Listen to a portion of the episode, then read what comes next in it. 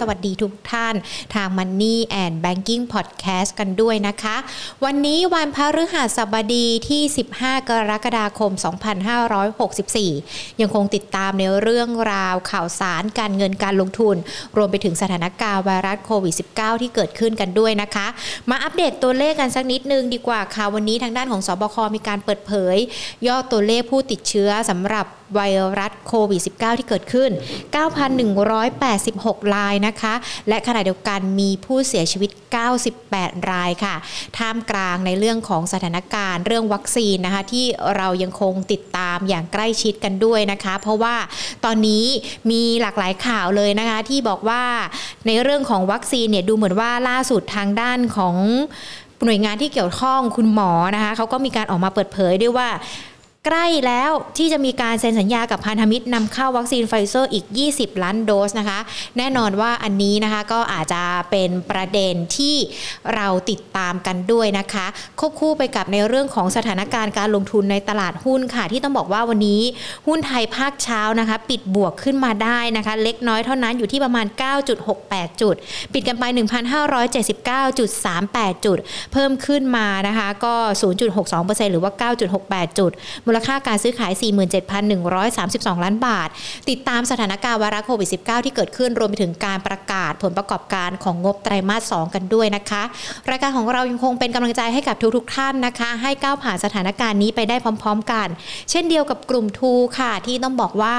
พร้อมอยู่เคียงบ่าเคียงไหลคนไทยและประเทศไทย ให้ก้าวผ่านสถานการณ์วาระโควิด -19 ระลอกใหม่นี้ไปด้วยกันนะคะ แน่นอนตอนนี้หลาย ๆ คนอยากจะรู้กันแล้วแหละว่า เมื่อไหร่สถานการณ์มันจะดีขึ้นเมื่อไหร่ปัญหาต่างๆ ที่เกิดขึ้นมันจะคลี่คลายนะคะ ดังนั้นยังคงเป็นในเรื่องของความคาดหวังแล้วก็เราก็แล้วแต่ยังไงก็แล้วแต่ยังคงต้องดูแลตัวเองด้วยนะคะ และที่สำคัญค่ะ วันนี้มีติดตามการอีกหนึ่งข่าวดีที่เกิดขึ้นนะคะ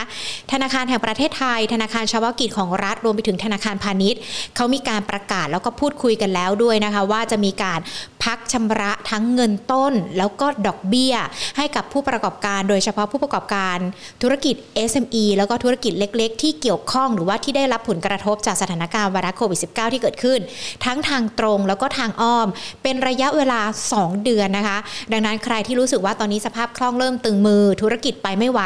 เดินไปหาธนาคารของท่านโทรไปก็ได้นะคะ เพื่อที่จะขอรับคำปรึกษาแล้วก็เข้ามาตรการนี้ค่ะสามารถทำกันได้นะดำเนินการได้หรือว่าโทรไปปรึกษากันได้ โครงการนี้จะเริ่มการ 19 กรกฎาคมนี้นะตอนนี้ก็เตรียมเอกสารรายละเอียดกันก่อนว่า ธุรกิจของเราได้รับผลกระทบมากน้อยอย่างไรกันบ้างนะคะ ส่วนคุณผู้ชมที่เป็นรายย่อยหรือว่าเป็นบุคคลทั่วไปแบบหญิงนี่แหละ ที่ตอนนี้รู้สึกว่าเริ่มมีหนี้กันแล้ว แล้วก็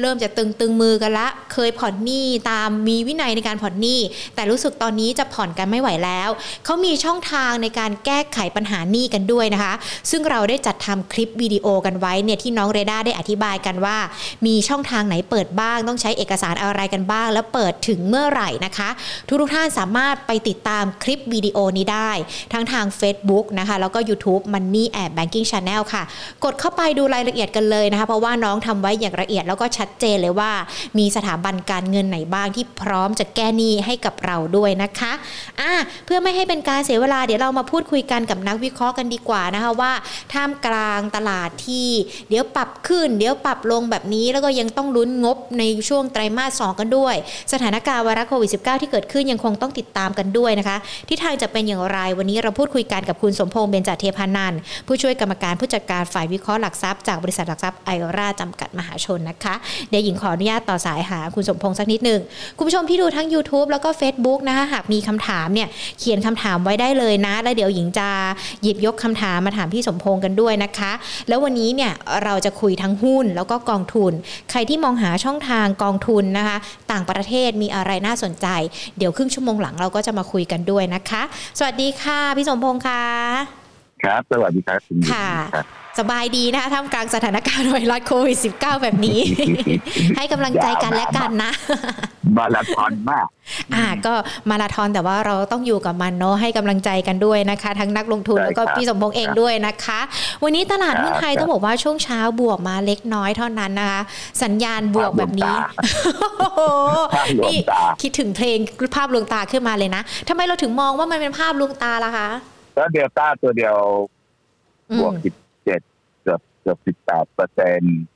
ก็มีผลต่อดัชนีก็สิบจุดนิดนิดทั้งหมดค่ะจริงๆ Delta เนี่ยตลาดลบด้วย เดลต้ามาแรงทั้งหุ้นทั้งสายพันธุ์เอที่เกิดอมันขึ้นก็เลยทำให้ให้บิดเบือนเป็นภาพอืมลวงตาไม่ไม่ไม่ใช่ค่ะเห็นแล้วตัวอื่นนี้ตรงตรงๆสุดๆด้วยนะครับส่วนใหญ่ตอนแรกก็อุ้ยขึ้นเป็นใหญ่เลยแต่พอหันไปหันมาเอ้าที่เดลเดลต้าค่ะสายพันธุ์แรงเหลือเกินสายพันธุ์นี้อืม แรงทั้งโควิดอ่าแรงทั้งหุ้นค่ะถึงว่านะครับ ก็เลยดึงอืมดึงดึงดัชนีให้บวกขึ้นมา ค่ะ ประมาณสิบตัวเดียวเนี่ยสิบจุดค่ะสิบจุดนิดๆด้วยประมาณคือสิบเปอร์เซ็นของเดลต้าเนี่ยเท่ากับหกหก point นะครับ นี่เกือบเกือบยี่สิบเปอร์เซ็นต์นะอืมค่ะ นะครับก็ประมาณสิบจุดได้โดยคร่าวๆนะครับนะครับ แล้วก็ภาพรวมวันนี้ไฮไลท์เลยนะครับโชคดีออกออกรายการวันนี้นะครับค่ะ นะครับ เพราะว่าไฮไลท์อยู่ช่วงบ่ายสามบ่ายสี่เนี่ยครับนะครับมันก็คือเดี๋ยวเยอรมันก็เปิดมา สิ่งที่รออยู่ก็คือเรื่องของหมอบุญนะนะครับค่ะที่ท่านบอกว่าเดี๋ยวจะรอเซ็นสัญญานะครับ ซึ่งถ้าโดนโดยคำนวณตลาดหุ้นมันจะเปิดประมาณบ่ายสามนะครับ ก็คือหมายถึงคนก็ออฟฟิศเช้าน่าทำงานประมาณประมาณบ่ายสามค่ะนะครับ ถ้ามีการลงนามซื้อไฟเซอร์จริงเนี่ย ยี่สิบล้านโดสเนี่ยโอ้โหเฮเลยนะครับอืมมันก็จะอะไรอะ อย่างนี้ก็เข้าไปอจจะวิ่งทีนักเขาเรียกว่าอะไรเข้าไปเก็บโรงพยาบาลไม่ทันแล้วสิคะอ๋อไม่ทันละเขาวิ่งไปวิ่งไปเยอะแล้ววันนี้แต่มันขึ้นมาจะช่เยวยอะเหมือนกันค่ะช่วยเซนติเมนต์นะครับ เพราะว่าที่ผ่านมาเนี่ย ที่ผ่านมาไอเอ่อก็จะมียอดโควิดเกิดขึ้นเนี่ย ยอดโควิดขึ้นเยอะๆเนี่ย สิ่งที่เกิดขึ้นก็คือ ก็คือค่าเงินบาทเนี่ยอ่อนอ่อนไม่หยุดเลยนะครับค่ะอ่อนไม่หยุดเลย มันเหมือนปีที่แล้วเป๊ะเลยอืมปีที่แล้วพอมีโควิดนะครับค่าเงินบาทก็อ่อนจาก29บาทกว่านะครับ ขึ้นมาถึง33บาท ประเด็นพอยไฮไลท์ก็คือว่าขึ้นมา33.17แล้วก็พีคเลย ซึ่งมันไปพีควันที่2เมษายนพอดีอืมนะครับน้องหญิงจำได้ไหม2เมษายนปีที่แล้ว คือวันค่ะประกาศล็อกดาวน์ค่ะปีที่แล้วนะครับหุ้นลงลงไปเยอะมาก เอ่อร่วงลงตัดลงไปเลยนะครับค่ะ มันเหลือ31กว่า อืมแล้วก็เอาหุ้นจากพันหนึ่งร้อยสี่สิบกว่าพันหนึ่งร้อยสี่สิบจุดนะประมาณเนี้ยค่ะ ขึ้นไปพันสี่ร้อยห้าสิบเลยค่ะ นะครับปีที่แล้วก็เชื่อว่าล็อกดาวน์เอาอยู่นะครับ อืมแต่ปีนี้เนี่ย พอล็อกดาวน์ปุ๊บแต่ถ้าเงินบาทที่อ่อนมาตลอดเลย ค่ะ ก็เริ่มเริ่มเริ่มไม่ทำนิวไฮละยืนอย่างนี้มาประมาณห้าหกวันเป็นอาทิตย์แล้วอะค่ะ เพียงแต่ว่ายังไม่ยอมแข่งค่า ซึ่งตรงนี้เนี่ย ถ้าแข่งค่าเมื่อไหร่เนี่ย จะเป็นสัญญาณบวกต่อตลาดหุ้นทันทีเลยอืมนะครับนั่นก็หมายถึงว่าก็รอลุ้นเรื่องเรื่องเรื่องของไฟเซอร์ที่หมอบุญจะเซ็นค่ะนะครับถ้าท่านเซ็นได้เนี่ย แล้วค่าเงินบาทแข็งค่าปุ๊บเนี่ยจะเป็นสัญญาณให้ให้ long ดัชนีได้เลยนะครับค่ะโอ้แสดงว่าเป็นดงสัญว่าญาณสัญญาณค่ะบวกแสดงว่าอยู่ด้วยคือทุกอย่างบนความรอคาดหวังของการรอในเรื่องของใช่วัคซีนแล้วก็ค่าเงินกันด้วย ใช่ใช่ครับค่ะสองสองพอยนี่เป็น ดูง่ายๆก็ดูค่าเงินน่ะดูค่าเงินถ้าค่าเงิน ลงต่ำกว่าสามสองจุดห้าเมื่อไหร่เนี่ยค่ะมันก็จะโอเคจะแสดงถึงกระแสฟันโซสังเกตนะครับว่าค่าเงินตั้งแต่ล็อกดาวน์มาเนี่ย แล้วไม่ทำนิวไฮเนี่ยฝรั่งขายน้อยลงค่ะบางวันซื้อเป็นยอดได้บายด้วยนะครับค่ะนะครับเพราะต้องอย่าลืมว่าเอ่อค่าเงินเขาเขาเล่นสองตลาดนะครับ ถ้าเขาขายตรงนี้เนี่ยแล้วค่าเงินบาทกลับไปแข็งเนี่ยเขาจะขาดทุนค่าเงินด้วยนะครับอืมค่ะเพราะฉะนั้นเขาอยากจะไหลเข้ามากกว่าที่ราคาสามใกล้ๆกันสามบาทเนี่ย ค่ะนะครับคืออันเนี้ยเราก็มองบวกก่อนเนาะทั้งในเรื่องของค่าเงิน แล้วก็ในเรื่องของใช่วัคซีนใช่ไปด้วย แล้วถ้ามัน worst case ไม่เป็นไปอย่างที่เราคิดราคาความคาดหวังมันจะยิ่งโอ้โหหดหูเงาดำล้อมรอบตลาดหุ้นเลยไหมคะยังไม่ขนาดนั้นเพราะว่ามันแพนิคไปแล้ว ค่ะเมื่อเมื่อเมื่ออาที่ก่อนหน้าก่อนล็อกดาวน์อะแพนิคไปแล้วค่ะแพนิคไปลบไปทีสามสิบกว่าจุดมั้งอืมก็คือมันจะรับข่าว ไออินเนี่ยเรื่องเรื่องข่าวร้ายๆไปอยู่พอสมควรแล้วนะครับ ค่ะนะครับคาดหวังมันเลยว่าสิบหมื่นคนก็ไม่ตกใจเท่าไหร่อืม ค่ะโหมันเป็นอย่างนั้นจริง ๆ นะแต่หมื่นคนก็ไม่ตกใจเท่าไหร่นะ ก็ยังตกใจอยู่แต่ว่าไม่เท่าไหร่ ก่อนหน้านี้ตกใจไปมันแล้กับวหมื่นมันต่างกันนิดเดียวต่างกันที่ไหนอะอะถ้าอย่างนั้นเองเนี่ยตลาดที่อยู่บนความคาดหวังแบบนี้นะคะ นักลงทุนครับจะยังแบบมีแนะแนะนำเทคนิคหรือว่าธีมในเรื่องของการก็ลงทุนจะเป็นยังไงดีคะก็เน้นตีนเปิดเมืองรอบใหม่ ที่มันร่วมเละเทะเลยคราวที่แล้วเล่นกันนะนะครับเอาจะกลับมาอีกแล้วรวมถึงเปิดเมืองรอบใหม่ กลุ่มธนาคารพาณิชย์ค่ะอะไรพวกเนี้ยนะครับว่าว่าเป็นยังไงนะครับค่ะกลุ่มธนาคารพาณิชย์ถ้าเป็นอย่างที่เราคิดไว้ มันก็แพนิคบายกลับไปเลยอะนะครับอืมค่ะนะครับ แต่ว่าให้มันลงไหมมันก็มันก็ลงได้ไม่เยอะดาวไซด์ลง ดาวไซด์น้อยแล้วรับขาไปเยอะพอสมควรค่ะครับเรามั่นใจใช่ไหมคะ กับการเปิดเมืองรอบใหม่ที่กำลังจะกลับมา รอบ่ายเนี่ยว่า เพราะว่ามันมีกระแสข่าวเหมือนกันว่าอืมว่าไฟเซอร์บอกไม่รู้เรื่องใช่ใช่คือตอนนี้แต่ถ้าเราติดตามข่าวเอาเป็นงี้นะ ประชาชนงงดีกว่าเนาะเพราะว่าครับข่าวงงมันมาหลายทางแต่ยังไงก็แล้วแต่เราหวังว่ามันจะต้องดีแหละ เพราะว่า หวังนะเพราะว่าหวัพงระบวกพุทธเจ้าฟังความหมอบุญให้สัมภาษณ์สดๆเลยครับค่ะ เสียงมั่นใจมาก อืมอืมอืมเราก็มั่นใจในตัวเขาเหมือนกันนะคะ เปิดเมืองรอบครับใหม่ถ้าบ่ายนี้เป็นไปตามคาดหวังมาได้แน่นอน มีตัวไหนมาไหมคะสำหรับเปิดเมืองรอบรอบใหม่ที่ก่อนหน้านี้ลงไปเละเทะเลย เยอะๆเลยก็จะเป็นพวกแบงก์อะนะครับค่ะเอแบงก์ไทยพาณิชย์พวกเนี้ยนะครับ ลงลงเยอะมากนะครับ ถ้าถ้า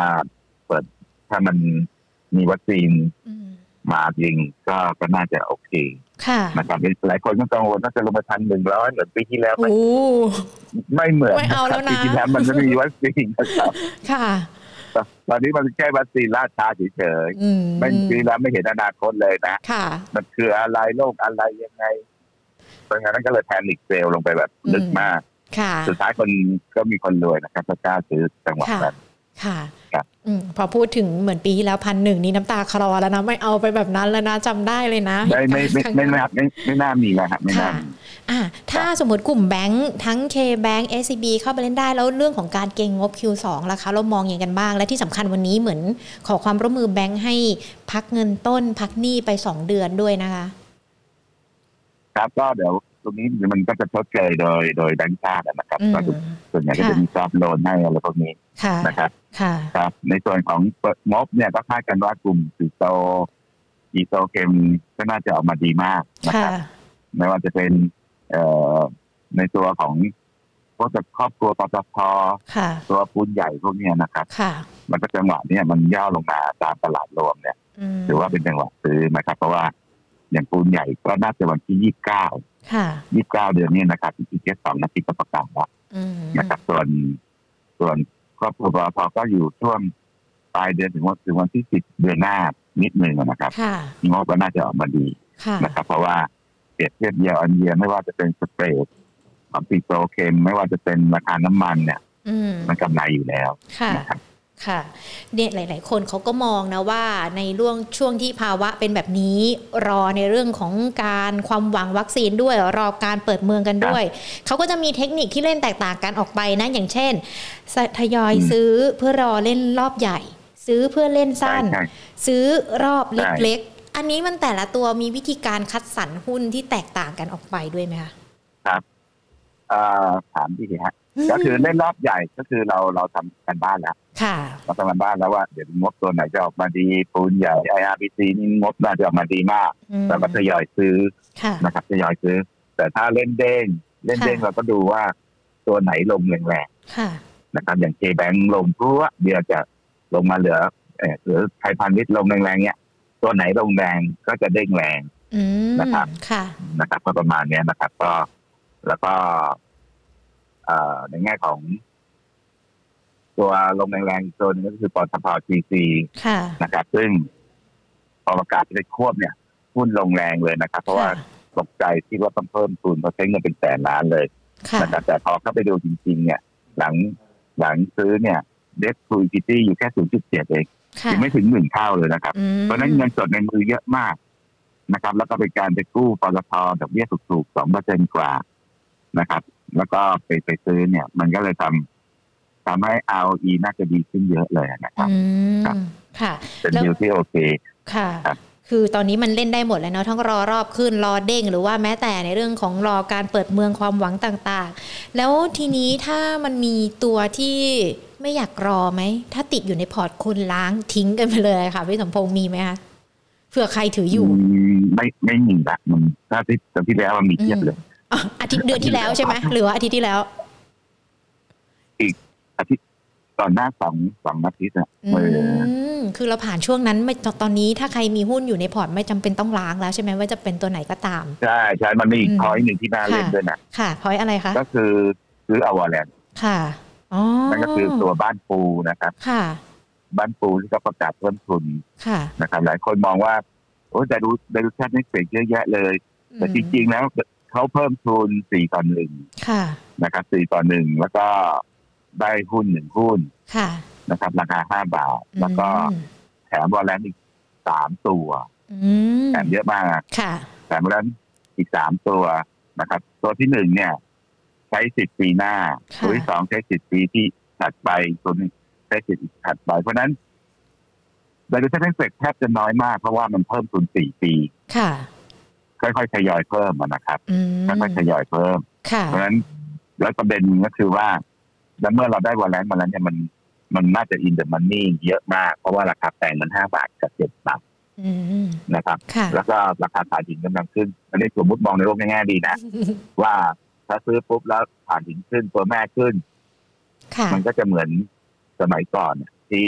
กลุ่มฟินวันก็ทำกันนะค่ะควายแม่ควายแม่ลูกอ๋อ แม่ขึ้นลูกลูกขึ้นขึ้นลูกขึ้นแม่ขึ้นค่ะช่วงนี้อะไรก็ค่อยๆกันหมดเลยมนะองนะช่วงนี้อะไรก็ค่อยกันไปหมดเออควายกันไปไงแวร์อ่าแวลูชั่นของแวร์แลนก็อยู่กับแม่ค่ะพอแม่ขึ้นลูกก็ขึ้นค่ะนะครับเพราะฉะนั้นผมก็มองว่าเป็นอันที่น่าสนใจมากนะอืครับมถ้าจะเล่นเอาวอลเลนอย่างเดียวนี่มีแต่บ้านปูตัวเดียวเลยเหรอคะในช่วงนี้ ครับตัวเดียวตัวเดียวอืมอ่าตอนะนครับเพราะเพราะค่ะฐานหินก็เป็นราคา ที่ทางอยู่ในแนวโน้มขาขึ้นนะครับค่ะคือตอนนี้ commodity ของโลกทั้งโลกเลยนะครับ มันเป็นขาขึ้นหมดเลยอืมนะครับราคาน้ำมันหลายคนแปลกใจโอ้จะสามสิบบาทแล้วค่ะนะครับในตัว E ยี่สิบนะครับค่ะเพราะว่าตอนนี้ปริมาณการใช้น้ำมันของโลกเนี่ยฟื้นตัวสู่ก่อนระดับโควิดแล้ว อืมค่ะนะครับ ค่ะครับมีแต่จะไปอิงกับบ้านเรา ที่อื่นเขาเขาเที่ยวกันได้แล้วค่ะ ถึงแม้จะมีตัวเดียวแต่ถ้าเมื่อกี้ฟังใครฟังตั้งแต่ แนะนำตัวบ้านปูมาจะเห็นโอกาสการเติบโตของเขาที่จะมีค่อนข้างรายระลอกอยู่เหมือนกันนะแล้วมีลูกเล่นทางการเงินด้วยอืมในอันกานี้รแจกวอลเลนค่ะ ก็ถือว่าเป็นเรื่องที่น่าสนใจนะคะ มีคุณผู้ชมที่ดูทาง YouTube ไลฟ์ถามกันมานะคะพี่สมพงษ์เขาถามว่าเรื่องครับท่องเที่ยวการเปิดที่สมุยมันมีโอกาสไหมคะที่จะทำให้หุ้นในกลุ่มนี้ปรับตัวดีขึ้นอย่างโรงแรมพวกเซนเทลหรือว่าแม้แต่ตัว BA ด้วยค่ะ เออเราไม่ได้พูดถึงเรื่องเรื่องเรื่องจริงนะค่ะเรื่องจริงเรายังไม่เห็นเราเล่นแค่ sentiment ว่าโอเค ถ้าถ้ามีวัคซีนมาเยอะอืมๆเออหุ้นกลุ่มพวกนี้ก็จะได้ sentiment ในการเล่นสั้นเฉยค่ะๆผมยังไม่ถึงขนาดเล่นจริงจังนะอืมค่ะครับถ้าอย่างมองตัว CENTEL อันนี้ประเมินยังไงดีคะก็คือถ้าจะเล่นก็คือเล่นสั้นกันไป CENTEL ใช่ไหมครับค่ะ เดี๋ยวแป๊บหนึ่งเซนเทลเริ่มมีคำถามมาหลากหลายคำถามแล้วนะคะ ตอนนี้ ได้ครับค่ะอ๋อเขาก็ลงมาดาวไซด์น้อยแล้วครับอือฮึนะครับ ลงค่ะลงมาพอสมควรนะครับ เพราะว่าตั้งแต่มันติดหนักๆนะครับ ก็ลงมาจากสามสิบเจ็ดบาท ลงมาตอนนี้ก็เหลือเหลือสามสิบสามบาทกว่า ก็โอเคนะครับ ค่ะก็ทยอยซื้อได้นะครับ ค่ะ ทยอยซื้อได้แต่ว่าโอกาสในการถือ ถ้าจะสั้นก็คือสั้นเลย ถ้ายาวมันก็น่าจะต้องรอกันไปอีกสักระก็ยะหนึ่งก็การก็ซื้อสามสามสามสี่ก็อาจจะรอขายสามหกสามเจ็ดประมาณเนี้ยครับ อืมค่ะ อะ อีกหนึ่งตัวราคา BA มองยังไงคะตัวไหนนะ BA ค่ะ บางกอกแอร์มันก็เองที่ค่ะ รู้สึกว่าเก่งขนาดประกาศหยุดบินเดือนหนึ่งก็ไม่ลงนะอืมนั่นน่ะสิมันต้องมีอะไรที่ทำให้เขาแข็งแกร่งอยู่ได้หรือเปล่า เออ มันเป็นการ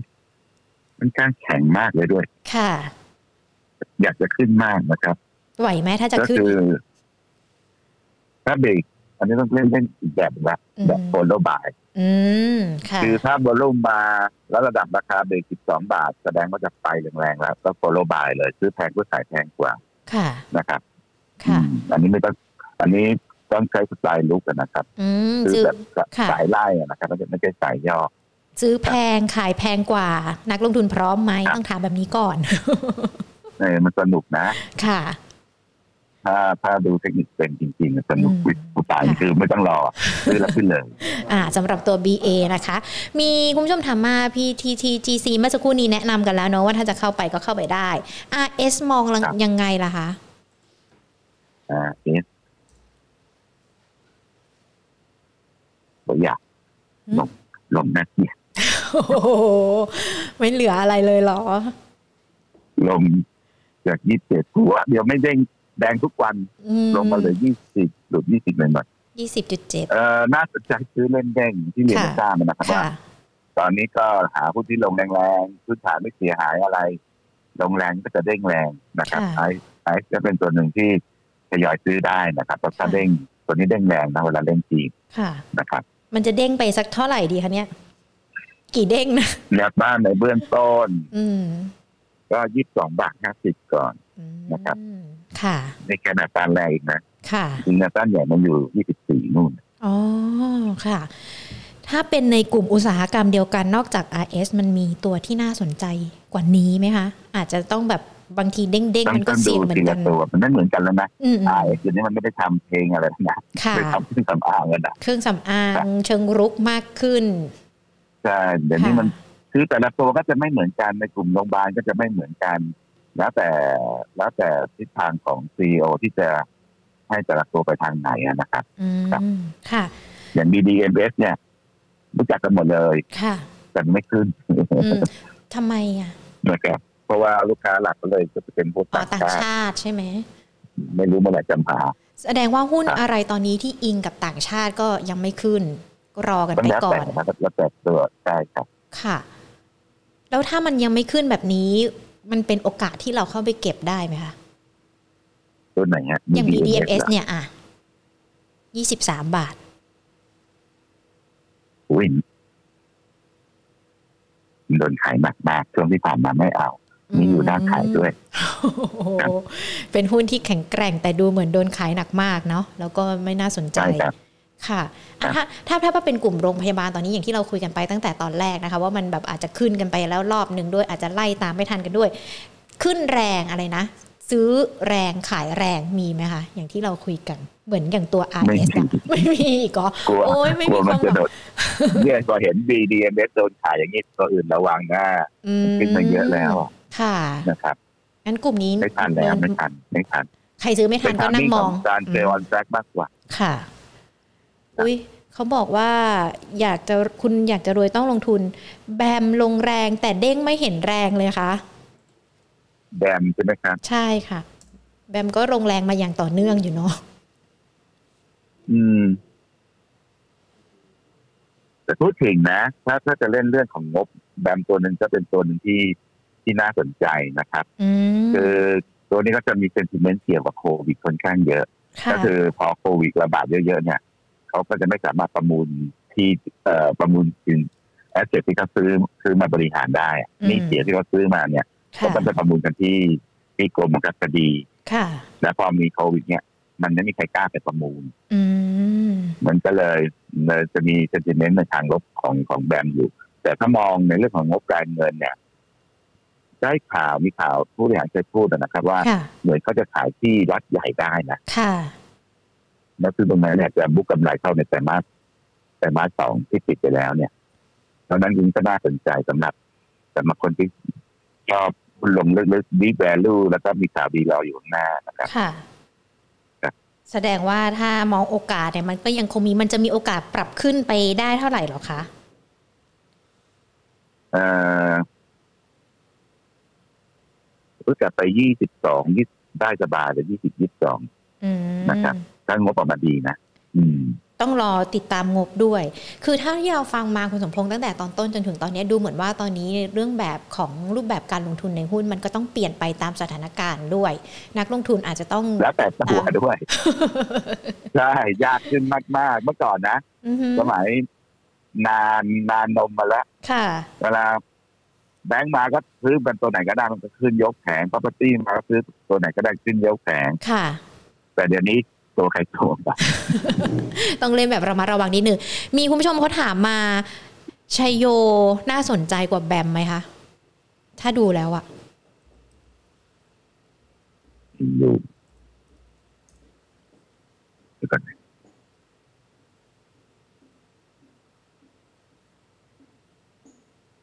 ยองว่าอะไรนะค่ะ CES ยังอยู่อืม ต้องแบ่งนิดนึงคือเจโยเนี่ยถ้าเธอมันโพสิทีฟค่ะนะครับค่ะ อันนี้เหมาะสำหรับเล่นจ้างนะครับอืมเหมาะสำหรับเล่นจ้างค่ะเทรดดิ้งนะครับ ค่ะ ลงซื้อเส้นขายนะครับค่ะแต่แบมเนี่ยเราซื้อแบบ ซื้อเอาเอาเรื่องอะเอาเอางบอันงบออกค่ะอื มมันเห็นครับความแตกต่างชัดเจนนะ คุณผู้ชมถามมาคุณเออาชิชัยโยเนี่ยลงซื้อขึ้นขายแบมเนี่ยซื้อในเรื่องของงบนะที่ต้องดูกัน มันมีความแตกต่างที่ชัดเจนเลยนะ อย่างที่คุยกันไป อีกหนึ่งตัวขออีกหนึ่งตัววันนี้ดูเหมือนว่าจะขึ้นมาแรง GPSC ค่ะ มีเรื่องประกาศทุ่มงบด้วยเลยทำให้หุ้นดูเหมือนจะขึ้นมาเออสวยวันนี้เราต้องเมื่อวานผมเมื่อเมื่อเช้าก็แนะนำซื้อนะไอร่าค่ะผมเป็นคนเขียนเองเนี่ยอืมแล้วจะสวยต่อไหมเนี่ย ต่อต่อ อื target มให้ค่ะให้ไว้88บาทเลยนะค่ะขายเดิมโอ้นะครับ เพราะว่าที่ก็ไปเทคโอเวอร์ไปเริ่มประสบผลสำเร็จแล้วเป็นเอ็กเทิร์นะคค่ะรับที่ไปค่ะควบรวมกับใครค่ะนะครับตรงนี้ก็ถือว่าดีมากครับค่ะโอ้มีคุณผู้ชมถามมาเป็นหุ้นที่เกี่ยวข้องกับสาธารณูปโภคพื้นฐานขนส่งนะคะ BTS กับ BEM มองยังไงคะ BTS ก่อนก็ได้ ไม่สวยไม่สวยคุณผู้ชมถามมาแต่ละตัวยังไม่มีตัวไหนสวยเลย แต่ยังให้อะไรยกว่าอะไรให้กำลังใจในการลงทุนกันนะ ไม่สวยแล้วมันมีโอกาสเออนะ BEM BM ค่ะ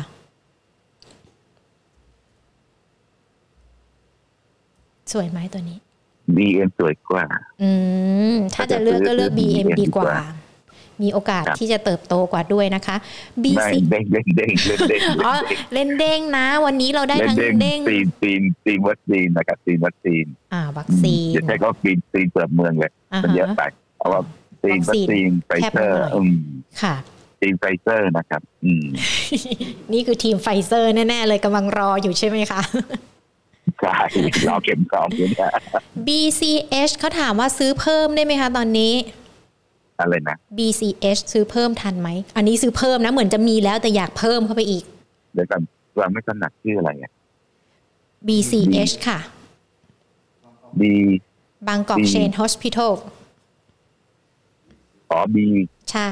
BCH ซื้อเพิ่มได้ไหมแสดงว่ามีอยู่แล้วอยากจะเพิ่มไปอีกนะ คุณอุดมวิทย์อืมต้องขายแล้วครับโอ้โหไม่ให้ซื้อเพิ่มแล้วขึ้นมาเยอะไม่ขายแต่แต่ เออเทคโปรฟิตเถอะกำลังค่ะขึ้นมาเยอะละค่ะนะครับขายเอากำไรมาเก็จะบรับไว้เรื่ดีองกวัว่าคซีนนี้มาเยอะแล้วแหละอืมค่ะอะแล้วถ้ามาจริงเนี่ยก็อาจจะเจอวันแฟกนะครับค่ะ เมื่อสักครู่เนี้ยฟังกันตรงกลางอะที่พี่สมพงศ์บอกว่าครอบครัวปตทเนี่ยมันยังเล่นได้คือหมายความว่าได้ทุกตัวเลยใช่ไหมคะเผื่อหลายๆคนสนใจ ก็ก็เว้นเว้นลงกันไว้ก่อนก็ได้อืมนะครับอย่างไทยออยล์อะไรเงี้ยไทยออยล์ก็คือค่าดันกันมันก็ขึ้นแต่มันขึ้นน้อยเหลือเกินเหรียญเหรียญขึ้นมาเหรียญหนึ่งเหรียญหนึ่งค่ะ มันถ้ามันจะวิ่งจริงๆเนี่ยมันต้องอยู่ระดับห้าหกเหรียญนะค่ะอ่าค่ะครับทิ้งท้ายฝากนักลงทุนกันสักนิดนึงไหมคะ ให้กำลังใจกันและกัน ก็ตัวนี้ลุ้นขึ้นนะครับ ไม่ต้องกลัวเรื่องลงเยอะๆไม่ไม่น่าจะมีอย่างเงี้ยจะเติมนะค่ะแต่คือตาตาดูค่าเงินบาทเป็นหลักค่ะเช็คตลอดเวลา ถ้ามันแข็งค่าเมื่อไหร่ก็ลองในตัวทีเซ็กได้เลยนะครับ ค่ะ ได้ได้เลยค่ะ วันนี้ขอบพระคุณนะคะ เดี๋ยวโอกาสหน้าพูดคุยกันใหม่ยินดีครับจะขอสักหนึ่งชั่วโมงเลยนะพี่สมพงศ์โอ้เยอะไปครับงั้น45 นาทีแล้วกัน ขอเพิ่ม 15 นาทีคือชั่วโมงกำลังดีแล้ว ได้เลยค่ะครับวันนี้ขอบพระคุณค่ะครับสวัสดีค่ะสวัสดีครับค่ะ อ่าคุณผู้ชมค่ะ ที่เข้ามาพูดคุยกันโอ้ยวันนี้คึกคักนะ ทั้งใน YouTube แล้วก็ใน Facebook ทักทายคุณธงชัยกับคุณสมรักที่ดูใน Facebook นะคะ แล้วก็ท่านอื่นๆที่ดูใน Facebook แล้วหญิงอาจจะมองไม่เห็นนะ คอมเมนต์สวัสดีครับ สวัสดีค่ะ กดไลค์กดหัวใจกดดาวมาให้ก็ได้นะคะ เราจะได้หญิงจะได้เห็นคอมเมนต์แล้วก็จะได้พูดคุยทักทายกันได้นะคะ ส่วนคุณผู้ชมที่ดูทาง YouTube ไลฟ์ของเรานะคะ คุณเออาชินะคะ พูดคุยกัน คุณพีรพงศ์ลีลานะคะ คุณแพลวพาน คุณปอมเข้ามาพูดพูดคุยกันนะคะ อยากคุณอยากจะรวยต้องลงทุนถามตัวแบมมานะคะ เมื่อสักครู่นี้ พี่สมพงษ์แนะนำกันแล้วเนาะว่าจะต้องทำยังไงกันบ้างนนะคะ คุณดาวนะคะ บอกว่าเสียงเสียงฟังชัดเจน ขอบคุณข้อมูลข่าวสารนะคะ ขอบพระคุณที่ติดตามเช่นเดียวกันนะคะ คุณเจริญวัดนะคะ สอบถาม BTS กับแบมนะคะ ก็เบมนะอะก็ตอบคำถามกันไปแล้วด้วยนะคะ คุณอุดมวิทย์ก็มาสอบถามเช่นเดียวกัน BCS ไม่ให้ซื้อเพิ่มแล้วนะ ให้ขายเอากำไรมาเก็บกันไว้ดีกว่านะคะ โอ้คุณอยากจะรวยต้องลงทุนถามมาอีกหลายตัวเลยพอดีวันนี้พี่สมพงษ์พูดคุยกับเราได้แค่ประมาณสักครึ่งชั่วโมงเท่านั้นนะคะ เดี๋ยวพรุ่งนี้มาถามใหม่เนาะก็เดี๋ยวพูดคุยกันนะคะ ขอบพระคุณทุกทุกท่านเลยที่คุยกันแต่ว่า เดี๋ยวเราจะมีในส่วนของกองทุนกันด้วย เพราะว่าถ้ามื่อสักครู่นี้ เราฟังพี่สมพงษ์พูดคุยกันเนี่ย ตอนนี้เล่นหุ้นมันอาจจะต้องแบ่งเป็นหลายพาร์ทซะหน่อย ซื้อรอเด้ง ซื้อรอรอบใหญ่ ซื้ออะไรนะ ลงแรงซื้อแรงอันนี้ก็อาจจะต้องใช้เขาเรียกว่าเทคนิคความเชี่ยวชาญความชำนาญกันสักนิดนึงนะคะสำหรับการลงทุนแต่ว่า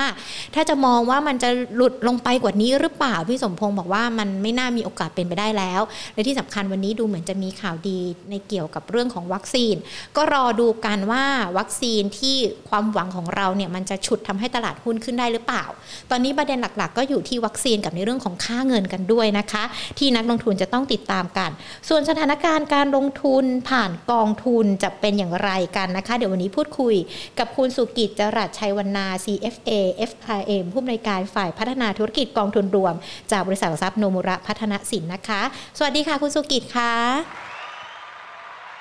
ค่ะ สวัสดียามบ่ายแบบนี้ด้วยนะคะ พูดคุยในเรื่องของประเด็นการลงทุนค่ะ เราประเมินสถานการณ์การลงทุนในกองทุนตอนนี้ยังไงบ้างคะคึกคักเป็นพิเศษไหมคะ เพราะว่าหลาย ๆ คนเนี่ยเขาอาจจะกลัวกังวลเกี่ยวกับการลงทุนในหุ้น แล้วก็อาจจะมาในกองทุนกันบ้างอะค่ะ ครับ คือจริงๆถ้าเกิดว่าดูภาพการลงทุนปีนี้ครับ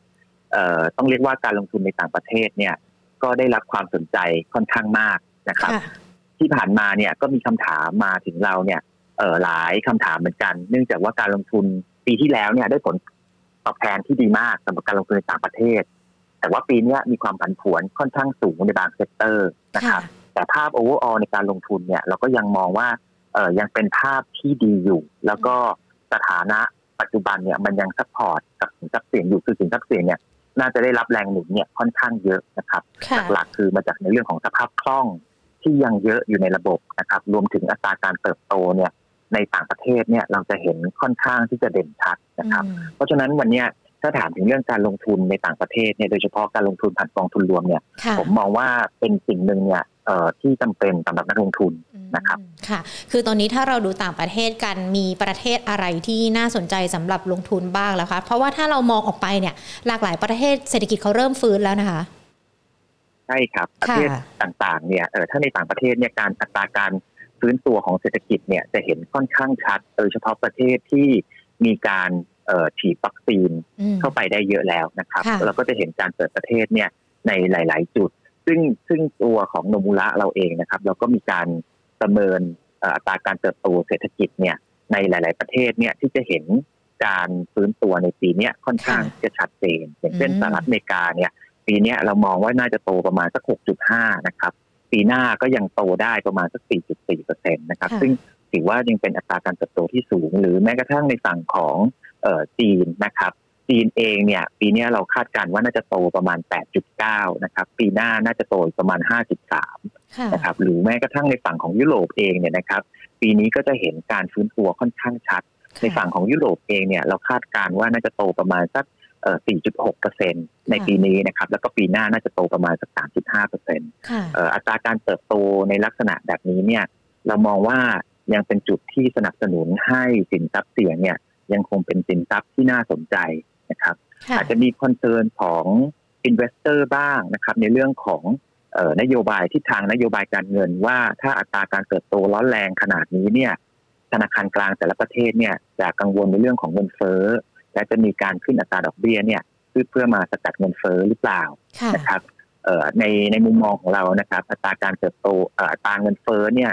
น่าจะเพิ่มขึ้นเนี่ยในช่วงของไตรมาสที่สองเนี่ยที่มันผ่านไปแล้วนะครับ หน้าตอนนั้นเนี่ยน่าเราเชื่อว่ามันน่าที่จะผ่านพีคไปแล้วไตรมาสที่สามสี่เนี่ยเราน่าที่จะเห็นภาพของเงินเฟ้อเนี่ยที่ค่อยๆปรับลดลงนะครับ ซึ่งอันเนี้ยมันจะเป็นเรียกว่าเป็น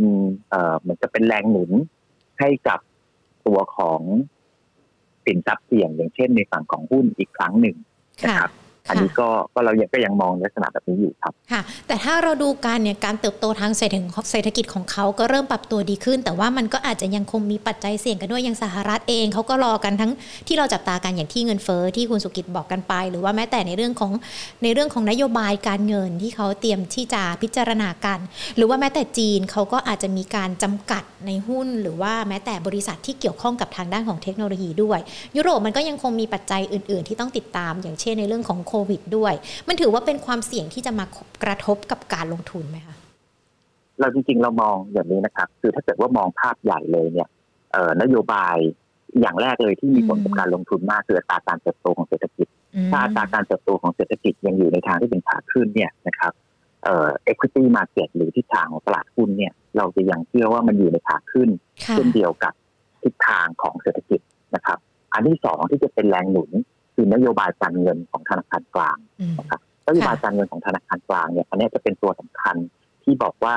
สภาพคล่องที่อยู่ในระบบเนี่ยจะมีอยู่มากน้อยขนาดไหน ณ วันนี้เนี่ยนะครับ Federal Reserve เนี่ยยังมีการใช้ QE อยู่รวมถึงประเทศต่างๆ ในฝั่งของยุโรป รวมถึงในฝั่งของญี่ปุ่นเองนะครับ ก็ยังมีการอัดฉีดเงินเนี่ยเข้ามาในระบบอย่างต่อเนื่อง ทีนี้ถามว่าเงินก้อนนี้เนี่ย ถ้าเกิดว่ามันมีการหยุด หรือว่าหายไปเนี่ยนะครับหรือว่าลดลงเนี่ยนะครับ เรามองว่าผลกระทบที่มันเกิดขึ้นเนี่ย มันจะเกิดขึ้นจากตลาดพันธบัตรเป็นที่แรกคือเรามองว่าตลาดพันธบัตรเนี่ย จะได้รับผลกระทบก้อนเนี่ยรุนแรงมากกว่าผลกระทบที่จะเกิดขึ้นในตลาดหุ้นนะครับเพราะสุดท้ายเนี่ย ถ้าเกิดว่าเรามองในเรื่องของ asset class นะครับ เราแบ่งดีทั้งในเรื่องของเงินสดนะครับตราสารหนี้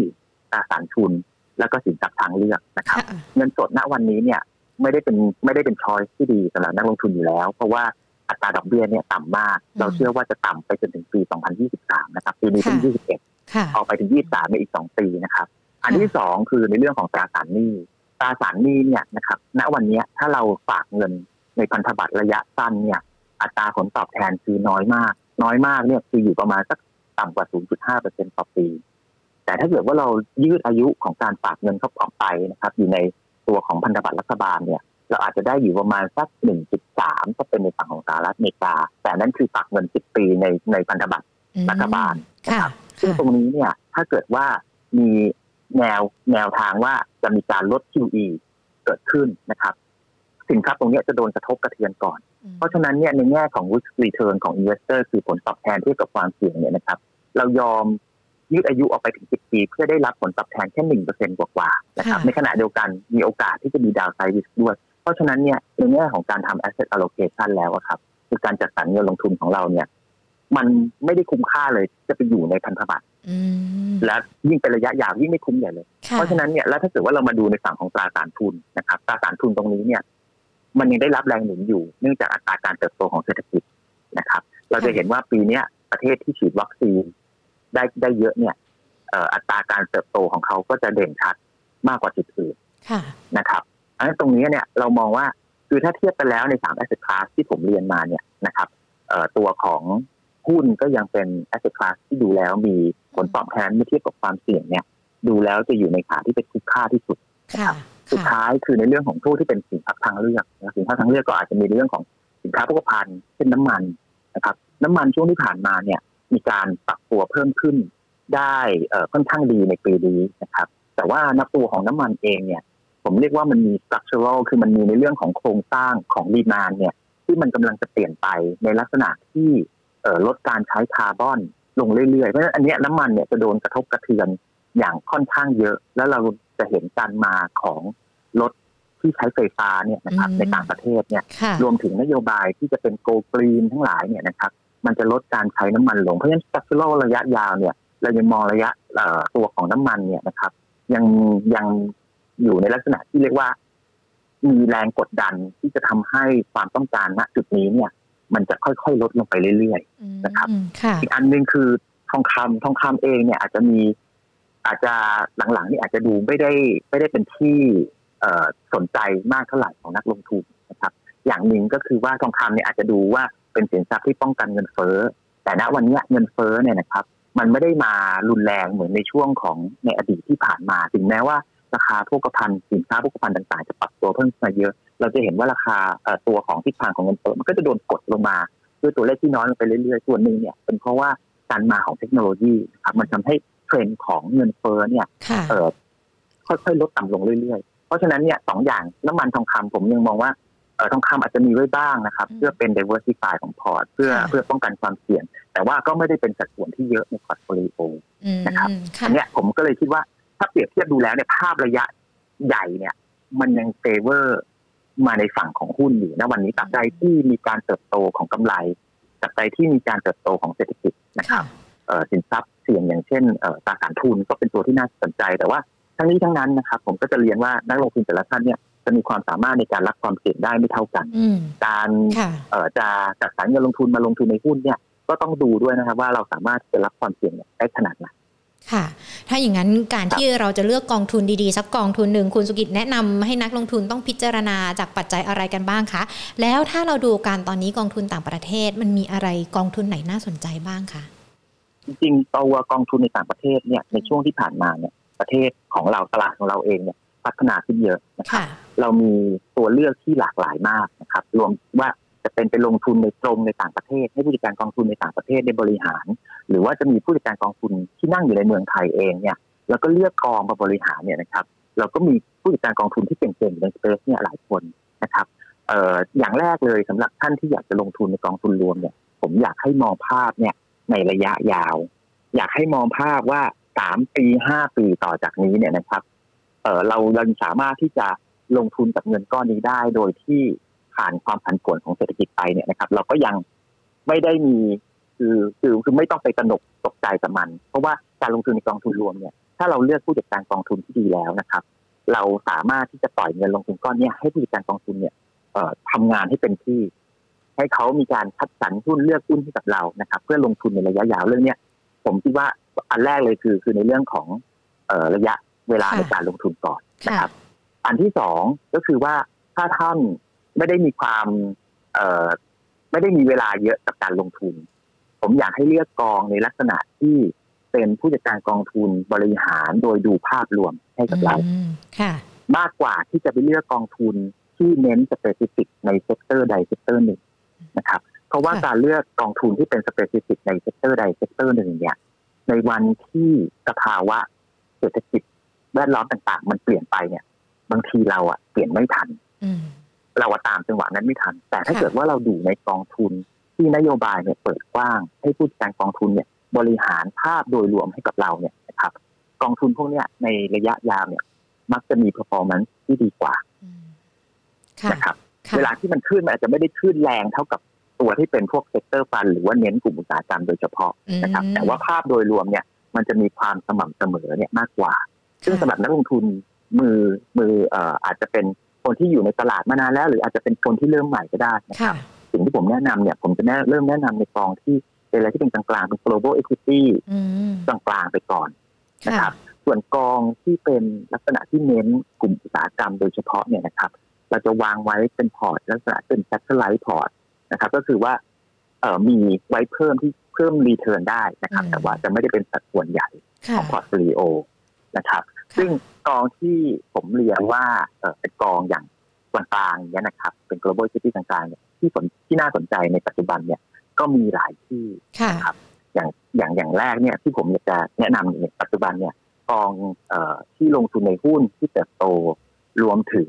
มีเกณฑ์ของ ESG นะครับ ในเรื่องของ environmental social governance พวกนี้เนี่ยเข้ามา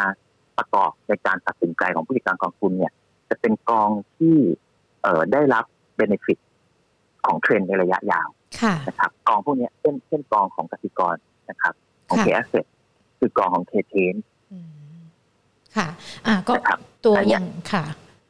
พวกหุ้นโตโตกับ ESG ตอนนี้มีหลากหลายให้เราเลือกเลยนะคะจากทางด้านของหลากหลายบลจกันด้วยนะคะคุณสุกิค่ะมีคุณผู้ชมถามมาเขาบอกว่า กองทุนเวียดนามล่ะคะ มองมองประเทศเวียดนามน่าสนใจไหม เพราะว่าเห็นบอกว่าจะมีโรงงานไฟเซอร์ไปตั้งด้วยนะ เกี่ยวไหมเนี่ย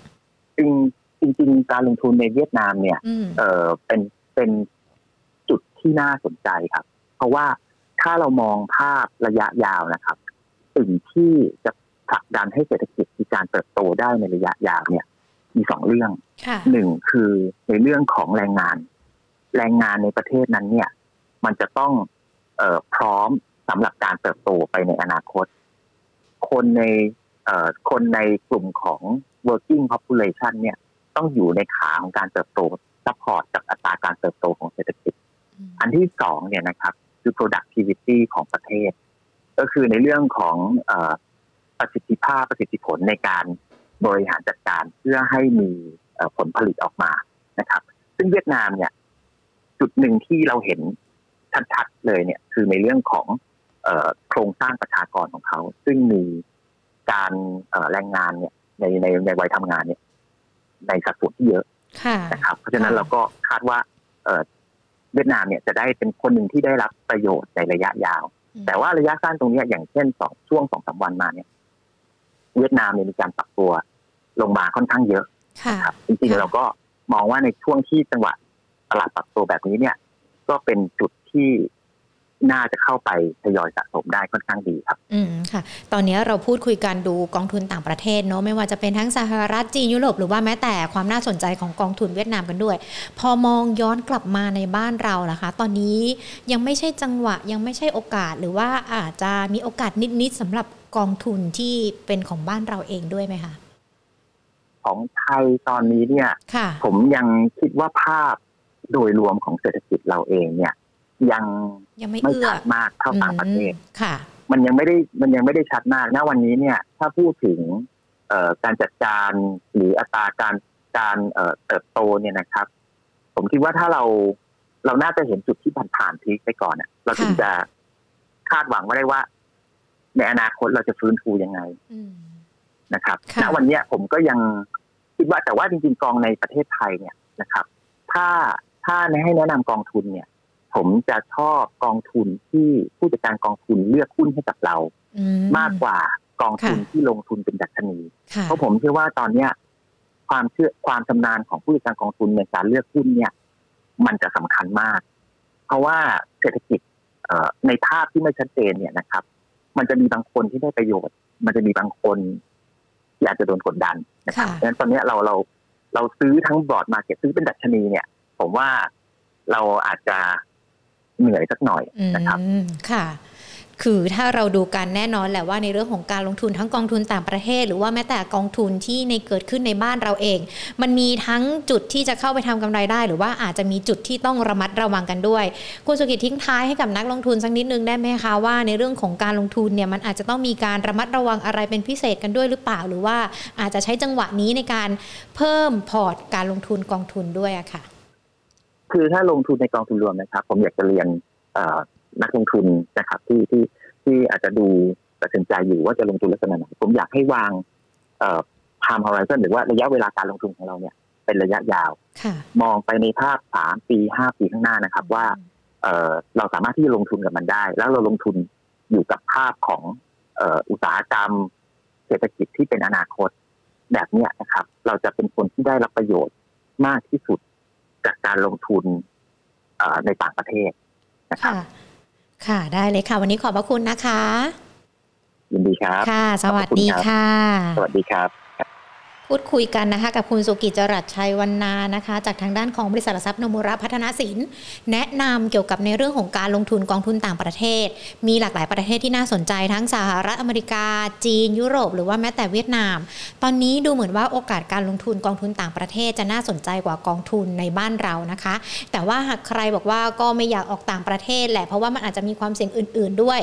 ลงทุนในกองทุนไทยเมื่อสักครู่นี้คุณสุกิจแนะนำว่าอาจจะเป็นกองทุนที่เขาเน้นเป็นหุ้น หุ้นเป็นตัวมากกว่าเป็นทั้งตลาดเลยนะคะ เพราะว่าตอนนี้ถ้าเลือกกันเนี่ยเป็นตัวตัวไปมันน่าจะเหนื่อยน้อยกว่านะคะ ส่วนในเรื่องของการลงทุนกองทุนแน่นอน ต้องถือกันยาวสักประมาณ 3 ปี 5 ปี อันนี้จะตอบโจทย์ได้แล้วก็ที่สำคัญ ถ้าใครเป็นมือใหม่หรือว่าอยากจะเริ่มต้นลงทุน ใช้ทางด้านของผู้จัดการกองทุนดูแลกันอยู่ได้นะคะ เพราะว่าจะทำให้เราเนี่ยยิ่งทำให้การลงทุน